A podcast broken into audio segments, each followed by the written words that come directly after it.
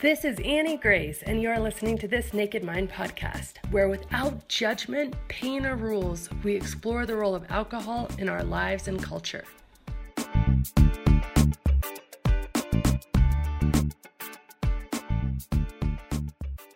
Hi, this is Annie Grace, and welcome to this Naked Mind podcast. I'm here with Shelly. Hi, Shelly. Hey. so good to have you. Yeah, it's great to be here. Um, I love Oh, go ahead. oh, I was just going to say, why don't you tell us kind of where the whole thing started for you? Yeah, for sure. Um, first of all, I feel honored to be a guest uh, on the podcast. So, your book was the first book I read when I, after I made the decision to stop drinking. Um, I read it alongside Allen Carr's uh, The Easy Way to Quit Smoking. And uh, those two books were just super, super instrumental in my recovery, especially during those first few days and weeks. And um, I was a heavy drinker and smoker for over a decade. So, um, so to just start from the beginning, uh, I definitely believe that going back to the very, very beginning is important. Um, I think it's when a lot of our issues start developing, or at least the groundwork is kind of laid down for those issues.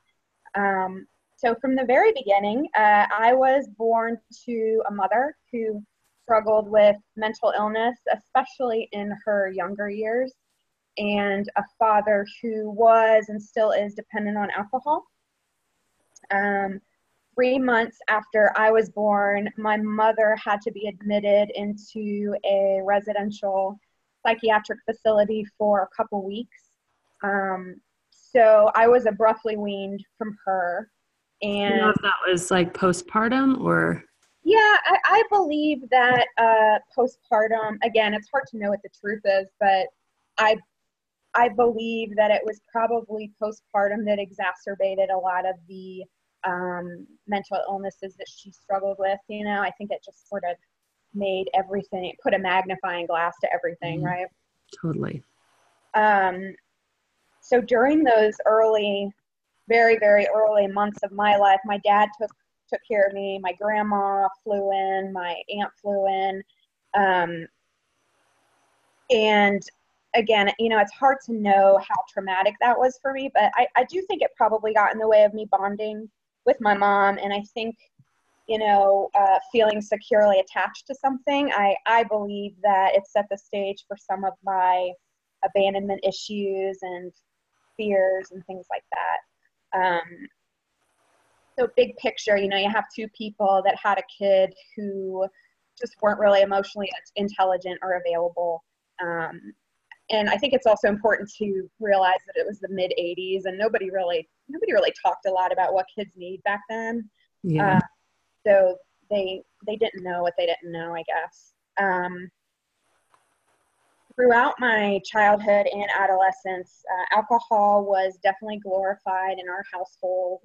Um, my parents would have friends over and drink cocktails. Uh, I don't really remember a time where my dad like didn't have a glass of scotch in his hand.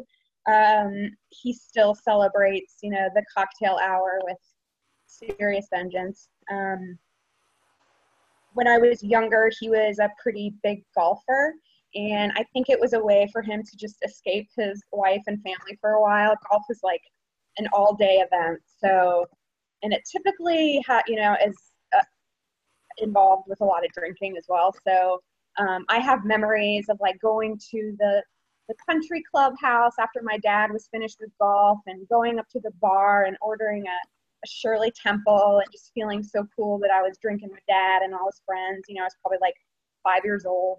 Um, fast forward to like ages seven through nine, we would go on beach vacations. My dad was giving me and my little girlfriends uh, they, according to him, they were virgin daiquiris, but I, I don't honestly, I don't remember. But I just remember drinking was always cool.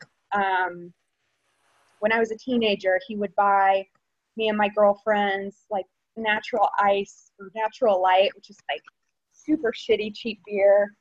Um, and and that was just normal. And so drinking from a very very young age was it was just always cool and it was really one of the only ways to bond with my dad which is really what i wanted to do is drinking and smoking were really the only things that that I, I could get his attention to do i guess. Yeah that makes sense for sure. Yeah. Um so fast forward to my my late and were your peers like really confirming this or was it sort of like it was just a lot of a family thing Oh, well, well, yeah. I mean, it was definitely friends too. I mean, gosh, we would. I think the first time I got drunk was with. She's still my best friend to this day. We were 13 years old, and we stole my mom's vodka and filled it up with water, and yeah. So it was definitely. Uh, I was definitely hanging out. I always hung out with the the bad kids, you know, and um, we, yeah, drinking was always a thing pretty much until very recently. yeah. That's awesome. Um, so fast forward into late teens, early 20s, I go off to college. Um, it was, uh, it's a beach town in South Carolina. I had sort of a double life for those four years. Um, I earned my degree in psychology. I was a really good student during the week on first name basis with my professors and you know just a pretty big nerd at school. Um, on the weekend i was going to a regular bar and just getting blackout drunk. Uh, every friday and saturdays that's what that's what we were doing. Um, this came with a lot of promiscuous behaviors too. Um, with the exception of one relationship in college i was pretty much drinking and, and sleeping my way through our relatively small friend group um, especially towards the end there. I was definitely dependent on alcohol and nicotine, and I was starting to become dependent on men too—the attention from guys. Um, during undergrad, I was arrested twice. Uh, I spent two nights in jail, uh, six months within, e- within each other. Um, I was under 21, so I got off fairly easy. Of course, my dad bailed me out. Um, and again like it was never posed like hey maybe you should stop drinking. It was oh well you, sh- you should definitely be smarter when you're drinking. Mm. so it wasn't even, it wasn't even on the radar to quit um, was it arrested for drinking specifically? Yeah yeah, yeah i'm sorry. Yeah one was uh one was public intox and the other one was like a careless operation. I was in a parking lot uh, about to about to leave, and I, I guess since it was private property, they couldn't chart. I don't honestly, I don't remember, but I know I got out of it somehow. Um, yeah, that makes sense. Um, so when I graduated from undergrad, I moved to Chicago. It was guised as me going off to grad school, which I, I did. I attended grad school, but the reason I actually went is for a boy uh, I followed a guy who, you know, I thought would be the answer to all my problems. And again, just like totally love addicted. And um, it didn't end up working out, but we remained pretty close friends. Um, I had a fairly healthy relationship while I was in Chicago for a couple years. Um, but this is, at, we, he was ready for things that I just wasn't ready for. So we ended up splitting up. Um, and this is when my drinking kind of took on a new form once I was living alone. So I was living all by myself in Chicago and living all by myself for the first time, too. So, um, and my coworkers and I would go out for drinks after work. So this was like the first time I was drinking during the week as well. And, and um, so going out for like little strong liquor drinks after work and for whatever reason, I have this super vivid memory of, you know, I, I probably had like three or four strong drinks, stumble onto the train, get off at my stop, and then I went to the corner store and I picked up more beer and more cigarettes. And I remember just thinking, like, at the register, like, why am I doing this? Like, why do I need more beer? You know, because I had already drank, I was already social with people. I should just go home and go to bed, you know, and so thing this is things are just starting to develop as far as my my drinking and self medicating and things like that. Um, so uh, after, I guess the next big thing that happened for me is when I was 25. Um, I had a really bad accident at a friend's house. It was the summer. Um, the person I was dating at the time, we were with a group of friends at a background barbecue. And I had been drinking beer for most of the day. Uh, by the time night came, I was pretty loaded. Um, I decided to climb this cinder block wall that was in her backyard. And to, it, at the time, I just felt like that was a perfectly fine idea. Uh, and it was about a nine nine foot cinder block wall and the once I got up there, the wall crumbled, and I was I was very very intoxicated. I fell in a very weird way, and it actually ended up shattering my C1 vertebrae. Yikes! Yeah, uh, came like an eighth of an inch away from severing my my entire spinal cord. So it could have easily killed me or left me paralyzed. Um, it was a big it was a big deal. uh, my dad flew up to my dad flew up to Chicago to fly me back home to take care of me. Um, take care of me. I put that in quotes. The whole thing was kind of a shit show back at my dad's house and with my stepmom there. Um, my dad was stressed over the situation. He was drinking probably a little bit more than usual. My stepmom's a heavy drinker. She was drinking like bowls of wine, like those huge wine glasses, you know, and um, just kind of acting like a three year old because I was getting all this attention from my dad. And so I could only really stay there for probably four weeks and then I was back on a plane to Chicago. So I went back to work after six weeks after that accident, um, neck brace and all. And here enters my like drinking home alone. So instead of going out to bars, now I'm drinking at home because nobody wants a girl at a bar with a neck brace, you know. And um, I remember getting like those tall boy PBRs, a six pack of those, which is probably the equivalent of like 10 beers. I remember drinking one of those every night on my porch and just just zoning out. Um, at that point, most of the people that I were I was friends with decided that I really wasn't that fun to be around anymore. Um, I mean, if I wasn't at work, I was either hungover or drunk. So, and with that just comes with a lot of like inappropriate behaviors and just all sorts of stuff. So I really don't blame them in hindsight. But um, again, you know, I had a group of friends that left me. I had a boyfriend that left me. I was one of those friends was my roommate, so I had to find a, a house. Uh, I had to find a living situation. So moved out on my own again. So there's a pattern here of you know, alcohol's getting me in trouble and I'm losing things, and so I'm I'm running away to something else. Mm-hmm. Um, and and it was just a, a pretty dark dark time. I did eventually get out of Chicago. Um, and I would move over the next three years. I would move three more times, similar type situations. You know, establishing a somewhat of a home base, maybe a relationship, drinking too much, screwing it up, and then running away, just over and over and over again.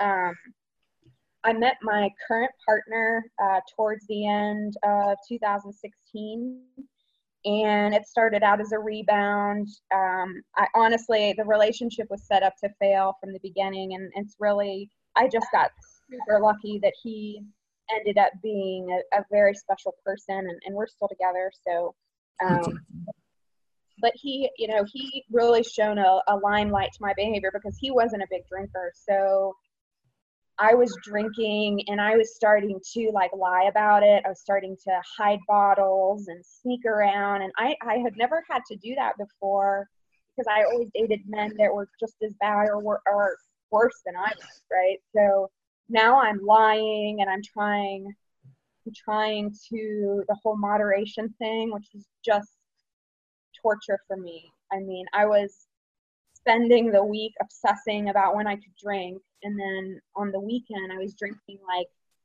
anywhere from like two to four bottles of wine a night, feeling like absolute garbage, probably until like Wednesday into the next week because you know as we age, we don't uh, recover as gracefully from from the hangovers. But um, the last the last time I drank, it was October 27th, 2017. Yay. Um, it's amazing. not that I'm counting or anything. No. Um, uh, I had a complete mental breakdown. I, I don't remember really any of it. I think I had I had drank about four bottles of wine that night and um, broke my phone, said a lot of mean things to my boyfriend. I mean, it was just a really bad, bad night. And I remember waking up um, and, you know, my partner was just devastated. I mean, I could just tell like this was it, you know, and and I knew, I mean, I was 32 years old. My life was just the same story on repeat over and over and over again and I just knew that if I don't if I don't take alcohol out of my life, like I'm going to lose everything. I've come so close to losing everything so many times. Like I'm just lucky to be here and um so I quit and I don't know how I did it. I was so I was so scared. I mean, I remember asking my, myself questions like, how am I going to clean my house? You know, like I used to drink wine when I was doing chores. Like it was just, it was so ingrained in everything that I did. And I was just absolutely terrified. but, um, so how are those first few days? Oh my God. I had it was literally just you know i had i had not gotten to the point where i was like waking up and drinking. I have a i have a i've always kept a job. Um, i've always been successful at work and um, so i could get through the day pretty okay. Um, it's when i got home. I had to be super super intentional. I did uh, so when i when i quit drinking i also decided to do the whole 30 uh, meal plan thing. So for the first month, I was super obsessed with food as well. So I think that helped. It was hard, don't get me wrong, but I think it helped in a way because it wasn't just the alcohol. But I mean, the first few days are really for me, it was like the first six months were really hard and really, you just feel all your feelings. I wasn't used to sitting with uncomfortable feelings. Um, and it's a lot of that, right? So, yeah. Yeah. Oh, but here we are, uh, almost, well, I guess a year and a half or later. And uh, so how did, how did your partner in, react? To me quitting?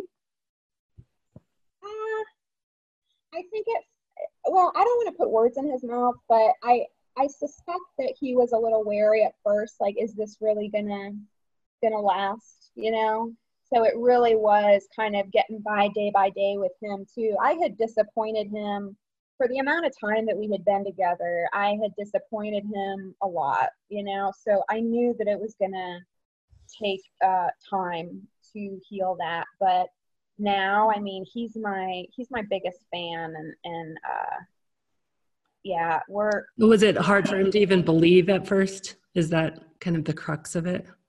Like, hard for him to believe that I was gonna stop. Yeah. Yeah, totally. I remember we we would get in fights a lot towards the beginning because again, I mean, I was I was a mess. I was a mess either way. But I was I was I was a mess while drinking, but I was a mess during those first six months too. Um, and we would get in fights, and I would leave the house, and he would be like, he would call me and be like, where are you? Are you at the bar? You know, and I'd be like walking around Walmart or something. So yeah, there definitely was like a lack of trust there at the beginning, which I mean, I don't blame him, you know? Yeah. Um, and then what about your friends? Yeah, so that's interesting. Um, because I read your book, so I was, you know, I was prepared for people to get defensive and things like that. Uh, my friends, you know, they, I don't have a lot of friends where I live now. So uh, we we live in rural Iowa. Um, we moved here. I was I got offered a job here, so that's why we came here. And it's really peaceful, beautiful, but it's kind of isolated. I don't have a lot of close friends here, so my my main group of friends are back home and they've all been like my cheerleaders too so they're I think at very at the very first they were a little like, oh, you don't really have to stop, do you? I mean, why don't you just cut cut down? And and I'm like, no, you don't understand. Like I can't. Like I'm more miserable doing that than if I just took it off the table completely. I think over time it would just be my life would be so much more simple, you know. Um, so my my close friends were very supportive. Uh, I remember in the beginning, the only two people that I guess kind of triggered an emotional response for me about this was were, was my mother and my sister, which is funny because they you know I would think that they would be totally supportive, not more than my friends, but um, I remember my mom made some comment like, first of all, she told me how like one drink a night is healthy, but um, since I can't do that, then it's okay that I quit drinking. So the way she worded it was like, I'm a weak person because I can't just have one drink like she does. And I don't think she intended to hurt my feelings, but I was in such a fragile, I mean, this was like weeks after I stopped. So I was in such a, a fragile place. I mean, I had to, I was driving, I had to pull over on the side of the road and I just wept, you know, because I just felt like, God, my mom can't recognize that this actually takes strength, not weakness, right? Right. uh, and and there was an issue with my sister. I I posted this picture on Instagram after I was during my first work trip which was like a significant thing because work trips, you know, when you guys go out to eat, we all have cocktails, right? And so the first work trip was a big deal for me, and it was in um, Pasadena, California. I was they were surrounded by bars and restaurants, and of course, all of my coworkers want to go drink beer or whatever. And um, I looked across the street, and there was a, a Lush store, which they sell like all those bath bombs and things. So I was like, I'm gonna go get bath bombs and take a bath. Like I'm not gonna go to cocktail hour, right? Awesome. And, uh, and so I posted this goofy picture of the bath bombs, and and my sister had commented like, "Well, a bottle of wine's cheaper." And so like I at the beginning, I let things like that really hurt me, which I don't know if you know. I again, I think it was just where I was at, but yeah, so long long answer to your question. Uh, i was surprised at who i was surprised at how some people reacted like family compared to friends but did um just out of curiosity does your mom really only drink one drink a night? Uh well i don't know. Because you know she she lives in south carolina. I live in iowa. She actually just retired. So it would not surprise me if if she's pouring her glass of Chardonnay a little earlier, but you know, I don't know. Um, you know, it, I know people tend to lie about the amount of alcohol they drink, and so I don't know. It's interesting because I think people tend to especially lie to themselves, and I know that that was really true for me. Um, you know, I remember saying so many times before I really came to terms with how much I was drinking, like, "Oh, yeah, I mean, I like it, but I don't drink that much." And I was always comparing myself to yeah. someone in my mind. There's always somebody who's drinking more than you. Didn't matter that he was 280 pounds and six foot four, but like, you know, I'm not drinking that much, whatever the case is. And I, I feel like that's just so true. And I started to notice it in the early days, um, definitely the first year of people, they really wanted to talk about it and they really wanted to tell me how they didn't drink that much. And then it mm-hmm. would be funny because whatever event we were at, maybe it was like a barbecue or you know whatever i'd watch them not drink that much proceed to to drink quite a bit. And i was like huh so is this just an eight and at first i was like this is just an atypical night i guess because my instinct was to believe that they didn't drink that much because they're telling you it was such a compelling like they believe it. And then eventually i kind of unraveled it and i realized that like oh wait they do believe it. Like nobody's intentionally lying about how much they drink. It's just one of the aspects of alcohol that I really believed that, you know, in those moments, like, oh yeah, I don't really drink that much. Um, and then now looking back on it, I was like, no, you know, I I started buying the boxes instead of the bottles to confirm in my mind that I wasn't really drinking that much because I didn't want to see that one bottle was dusted and I'm on to oh, my second. I did right? the same exact thing. Oh my God, that's funny. Yep. it's like the feeling the feeling you got when it was empty you're like like you're like no. Ah. and then it's such a drama because it's like am i really going to be that person and open the next bottle or am i going to sit here and pout about it? Yeah. so it's like get it. Buy the boxes cheaper anyway and then you just mm-hmm. don't know. And then when you're going through a box every other day and that's four bottles and it's oh like God. Mm, that's yeah, interesting. terrible. But um it was re- it's really interesting to watch because i have so many friends who are like oh yeah but but alcohol is not my issue. I don't drink that much. And then i proceed to just out of curiosity you know trying not to be judgmental but just watch and be like huh that's interesting every time i've seen you socially you've drank more than two or three and so and i i also think that one of the things that was really eye opening was how much are the guidelines so the guidelines in america of how much is like not excessive, under the excessive drinking threshold. Uh, excessive drinking is basically eight drinks a week for women. So just barely more than one a day. Yeah. Is excessive drinking. And to to look at that and and that's you know now they're saying they need to be brought down because that amount is actually not you know healthy and so to look at that and say wow that was i mean i was so far over eight drinks a oh week oh there was probably some days where i was like eight drinks an afternoon and so yeah it's just so fascinating how our perception and it's it's not really our fault it's just like it is literally a defense mechanism inside our brain to help to protect ourselves from the knowledge that we might be drinking too much or more than is healthy and we don't know how to stop without a lot of pain. So the brain wants to do two things, you know, very desperately. The brain wants to confirm that you're right. so it's going to look for all the evidence that you're right. So if you wake up and you're like, oh, it's such a crappy day, all day long, your brain's going to look for evidence to prove it's a crappy day. If you're saying, oh, I just don't drink too much, all day long, your brain's going to look for the places where that person's drinking more, or at least I'm not passed out on the couch like that girl. Like, yeah. so it's just trying to confirm that you're right.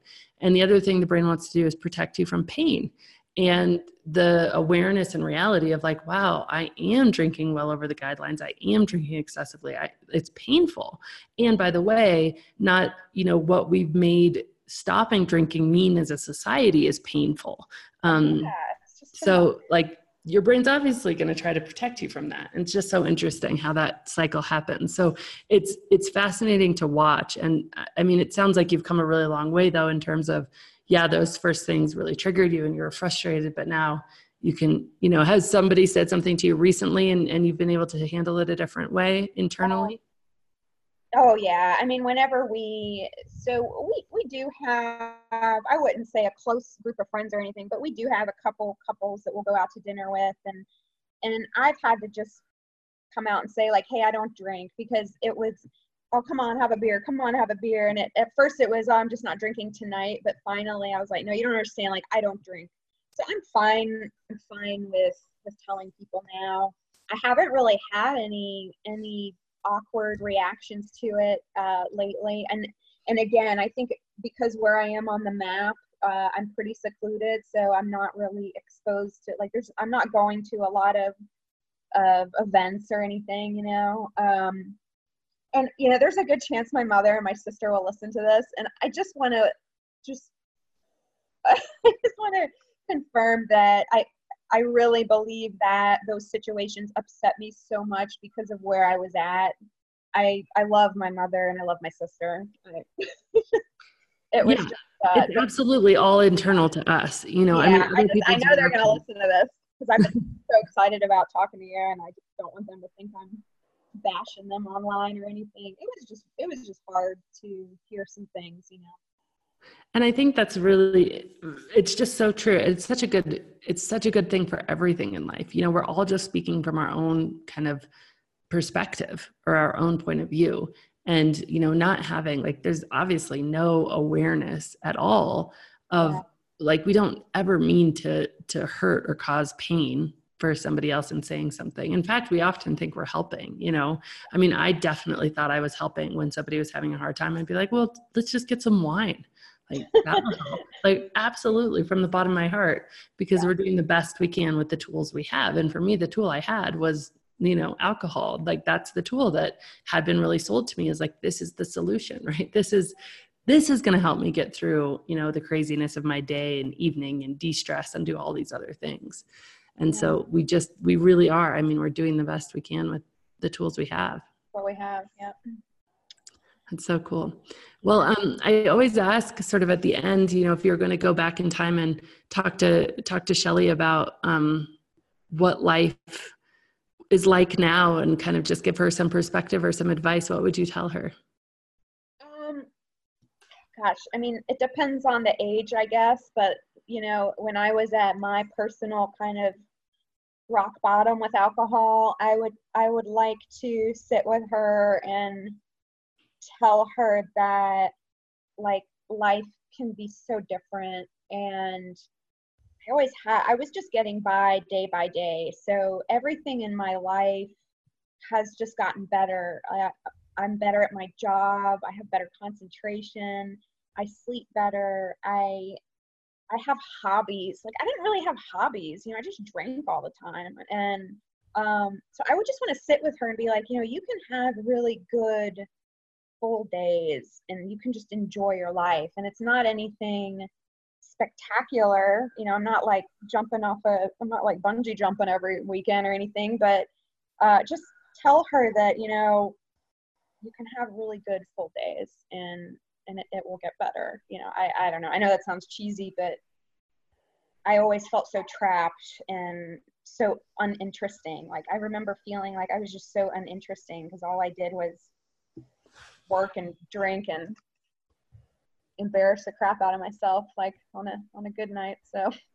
So i had that big moment in my life of just realizing that everything feels the same drunk. Like you could be at a football game or you could be on a home at the couch or you could be new year's eve and like it all just felt the same. And after i stopped drinking i was like wow things feel so different. I'm not yeah. just in kind of this drunk emotion all the time yeah. which isn't really an emotion, but it felt like an emotion almost. It was like I was just looking for that, you know, that like lack of clarity and just like the fuzziness and just not wanting to be really present. But like that feeling felt the same. It was very homogenous. It was very uninteresting ultimately in hindsight, but yeah. I didn't really see it in the moment. And, you know, I think, I think drinking is a small piece to like that or quitting drinking was a small piece to to a a much larger puzzle, you know, because it just it was the catalyst for getting into therapy, um, addressing, you know, some mental health issues that I have. Like it was just the the trigger that spawned all this other, I guess you call it personal development type work, right? And so it's much more than just not drinking. Uh, but I couldn't have done any of this or have the life that I have today if I continued to drink. I know that with all my heart. So, yeah. so cool. So interesting. Well, that's so great. Well, thank you so much, Shelly, for coming on and sharing your story and, you know, yeah. giving us yeah, some. That was great. Thanks for having me. No, it's it's awesome. Well, I really appreciate it and I hope you just have such a good day. All right. Thanks, Annie. Okay. Bye. Did you miss this Naked Mind Live? And do you maybe have a little bit of FOMO? But don't worry, I've got you covered. In fact, I had the entire event professionally recorded and it's available digitally. Transformation in your living room. Yep, that is what it's all about. You can grab your digital ticket at thisnakedmind.com forward slash digital ticket. And as always, rate, review, and subscribe to this podcast as it truly helps the message reach somebody who might need to hear it today.